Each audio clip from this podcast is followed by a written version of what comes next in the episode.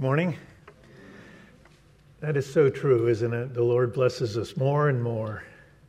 And following that beautiful worship service we had with the great sharing and the songs, it just fits into my message perfectly. My title is With God, There is a Happy Ending. Let's just open in prayer. Heavenly Father, Lord, we thank you for this, this beautiful day. What a gorgeous song. And you do bless us, Lord over and abundantly. Just pray for this message now. May your thoughts be put on my heart so I could share your thoughts today. And we all do pray for the sick and the ones that are vacationing away and get them home safely. In Jesus' name, amen. so, most of us like a happy ending. And I like it too when the bad guys get caught and the falsely accused are cleared.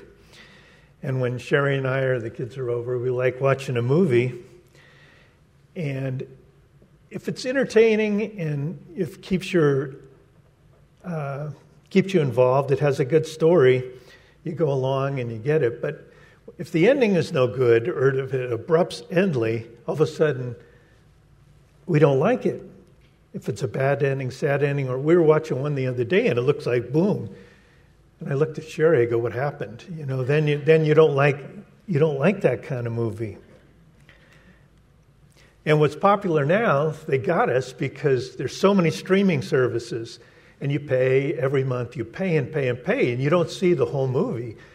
On some of these streamers, you pay for eight episodes, and that takes like two months, so they've made too much of fees. So they want you to keep you, keep your money until the movie's over, because we never know the ending. But I'm so thankful today that we have the whole Word of God that has the entire ending. It's a beautiful historical document and the story of our Lord and Savior, Jesus Christ.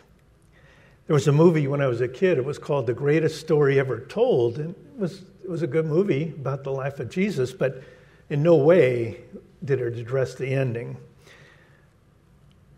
We have everything laid out before us in Scripture. We know what's going to happen. We know all, and they're hundreds of years apart. And the first one I'm going to read is previous to Isaiah 53. This is kind of like that. And it's in Isaiah 52:13 when the Lord it tells of the suffering he went through on our behalf and all the torture and things like that. It says, See, my servant will act wisely. he will be raised and lifted up and highly exalted. Just as there were many who were appalled at him, his appearance was so disfigured beyond that of any human being and his form marred beyond human likeness. So will he sprinkle many nations, and kings will shut their mouths because of him. For what they were not told, they will see, and what they have not heard, they will understand.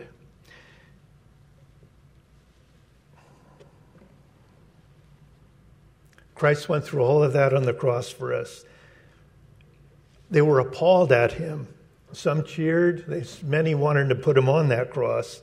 He was so disfigured, you couldn't even tell he was a man.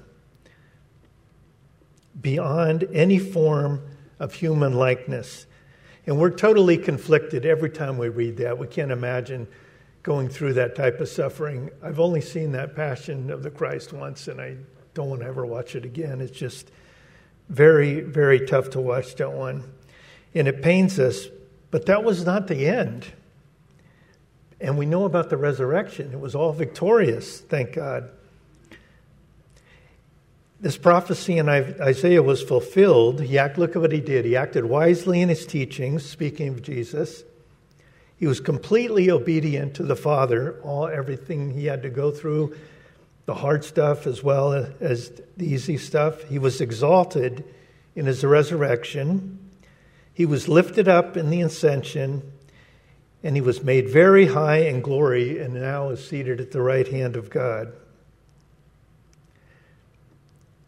And in that second coming, which Dr. Rudy referred to, which is way after the rapture, Kings will be stunned.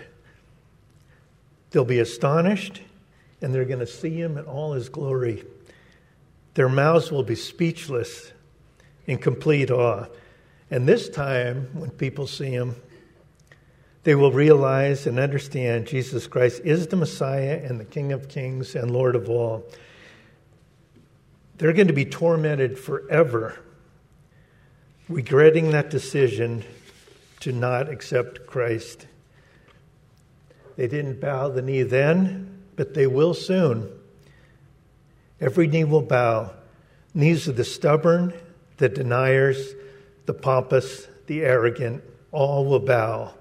That's kind of like what I said the good guys win. Jesus wins. Paul summed it up in Philippians 2 7 to 11 when he talks about going from a manger to the highest place. Rather, he made himself nothing by taking the very nature of a servant, being made in human likeness. And being found in appearance as a man, he humbled himself by becoming obedient to death, even death on a cross. Therefore, God exalted him to the highest place and gave him the name that is above every name, that at the name of Jesus every knee should bow and in heaven and on earth and under the earth. And every tongue acknowledged that Jesus Christ is Lord to the glory of God the Father. Amen. Christ has final say in everything. He was silent when he was interviewed. It was not his time, but he has the final say in all end times. It's good over evil. At the second coming, people will just be shocked that made the wrong choice. Isaiah speaks of that in Isaiah 13 9. It says, See, the day of the Lord is coming, a cruel day, with wrath and fierce anger, to make the land desolate and destroy the sinners within it. This, that's the second coming, way down the road. That's after the rapture. The redeemed will be already with the Lord long before the second coming happens. We have nothing to fear. Even the verses are sobering, but we have nothing to fear, as confirmed in John 10, verse 27 and 28. My sheep listen to my voice. I know them, and they will follow me. I give them eternal life, and they shall never perish no one will snatch them out of my hand. That is so comforting when you read about the second coming. We will be with him in his hand. Nothing can happen to us, nothing can take us out of the grasp of the Lord's hand, so we have no fear. That is blessed assurance. The redeemed will all have a happy ending, for we will be forever with the Lord. It's just going to be awesome when you think about heaven. Looking way ahead in Revelation 5, it says 8 to 10, and when he had taken it, the four living creatures and the 24 elders fell down before the Lamb.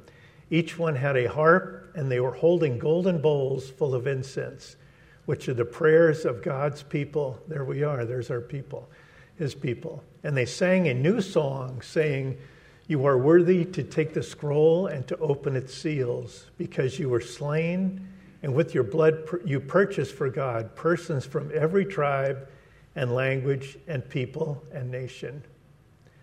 You have made them to be a kingdom and priests to serve our God, and they will reign on the earth. That's us he's talking about there. As, as Vince shared this morning, a new song, not in the red book, black book, not on YouTube. It's a whole new song because he makes everything new.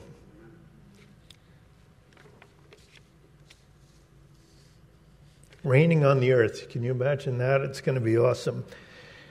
Here's the point the best is yet to come. Whether he comes and takes us now in the rapture or if some of us pass and we're went go to be with the Lord, we will all, all, all the redeemed will spend eternity in heaven with Christ. Uh, I listened to Tony Evans' podcast. He's the one we're studying in the Kingdom Man every Wednesday night. If you have a chance, men to come, it's a, it's a great meeting we have. Every week, a different man shares the devotion. In one of his recent podcasts, Tony Evans said, Take the best day of your life, the very best day of your life. And he said, Every day in heaven with the Lord will be thousands of times better. We just can't. We can't compare heaven because we don't know that much about it. We can, we know what we have here on earth because we're earthly beings, but heaven is going to be so awesome. Paul, who was not really at a loss for words, he wrote most of the New Testament, but he described when he was taken up to the third heaven as that I was caught up to paradise and heard things so astounding they cannot be expressed in words. He, he couldn't describe it. That things that no human is allowed to tell. That's incredible. He saw it, and so he says in another chapter, he said, I desire so much to depart and be with Christ, which is better by far than living as we live now. People nowadays want to extend their life as much as possible. I talked one day, remember, about people that are paying millions of dollars to get frozen, hoping that a cure comes out and they can be thawed out and continue to live. It's going to be, it's going to be incredible. All those believers in Maui that perished in the fire, they are in a better place now. They are with Him. In the blue room, we see a, a picture frame on the back wall of our brothers and sisters that have preceded us. We will see them again. Oh, I lost my brother in a plane crash years ago. I will see him again. And heaven is also known also for the things that aren't going to be there the wheelchairs, the, the chemotherapy, the eyeglasses, the stents, the hip replacements, every, all that stuff. None of that is going to be there because we're going to be like Him. We're going to have heavenly bodies. And this, this uh, oh, and, in regards to the song that Vince shared about, I know I can't sing. Somebody has to be out there listening too, so that's my ministry. And I don't know this new song, but he makes everything new, and it's going to be beautiful when we sing that song. So, how do we live with all these things in mind? Another point. We want to live expectantly. We expect, live like if He's coming any second now, like the Lord is coming today. We expect to be raptured soon. Being sober minded and praying constantly. Encourage others. I hope these verses are encouraging to everybody here today. And we're going to we are investing here on earth. Whatever we, we're putting our time, resources, money, uh, efforts into, that's what we're investing in. We should invest in our long term home, which is heaven. The word says we're temp- temporary residents here. Whether you're nine or 90, it's just temporary. Invest on things above which are imperishable, whatever we invest, invest on here is going to be perishable. How many times, if you have a house or a, whatever you have, a car, all those things, think back when you make a home improvement. Before you know it, you're improving the same home you just improved. The cars, these fancy cars that we get, they're going to deteriorate. We trade them in. They're all perishable. And it's coming soon. In 1 Peter 4 7, he says, The end of all things is near. Therefore, be alert and of sober mind so that you may pray. The Lord also tells us how to, how to live in these times. in Luke 12, he compares us to a bunch of servants. And the servant goes to a, the boss, the servant's boss goes to a banquet. So what do you do? You know, the boss is away, let's go play. No, he says, be ready for when the boss comes home so you could let him in and serve him and do your whatever you do for him even if he comes at an unexpected time in other words he, he wants us to be ready at all times. We don't know. We might say oh this, this little prophecy isn't done yet. It could be a few years. I can still do whatever i want. That's not the case. He wants us to be ready as if he comes right now. He compares his coming again to like a thief in the night. Nobody knows when the thief is going to strike. So that's how we are to live expectantly. And what's going on in heaven? The Lord has already made preparations for every believer in heaven already. this is Paul writing again on his method of earning a living while he's on on this planet. He says in 2 Corinthians 5 1 to 4. For we know that if the earth tent, earthly tent we live in is destroyed, we have a building from God, an eternal house in heaven, not built by human hands. For while we are in this tent, we groan and are burdened because we do not wish to be unclothed, but to be clothed instead with our heavenly dwelling. Isn't that the truth? So that what is mortal may be swallowed up by what is life. He was a tent maker. He knew all about tents. He knew tents weren't for eternity. And he calls our body a tent, something that's going to break down, wear out. Tent is made just for short term use. But in heaven, we're going to have heavenly bodies made by God without blemish which will not decay or break down like our earthly bodies. Four of us played golf the other day. Let's see, one, two, three of us, three of the players are in this room now. And from time to time, one of them was doing push ups on the side. My shoulder was hurting. The other person was complaining. We're, we're falling apart. I just entered a different decade the other day and another corner. I already got the back, the knee. Now I got one shoulder. The other one's already been operated on. We're breaking down joint by joint, but we can't. We we got to go with what we got. Uh, but we're promised heavenly bodies and a new heavenly dwelling made by the Lord Himself. I love these verses from my dad's favorite chapter. John 14, verse 2 and 3. My Father's house has many rooms. If that were not so, I would have told you that I'm going there to prepare a place for you. And if I go and prepare a place for you, I will come back and take you to be with me, that you also may be where I am. Look at that. We're going to be where He is with Him. That's the main thing. It says dwelling, another version calls them mansions, but who cares what they look like? We're going to be with the Lord.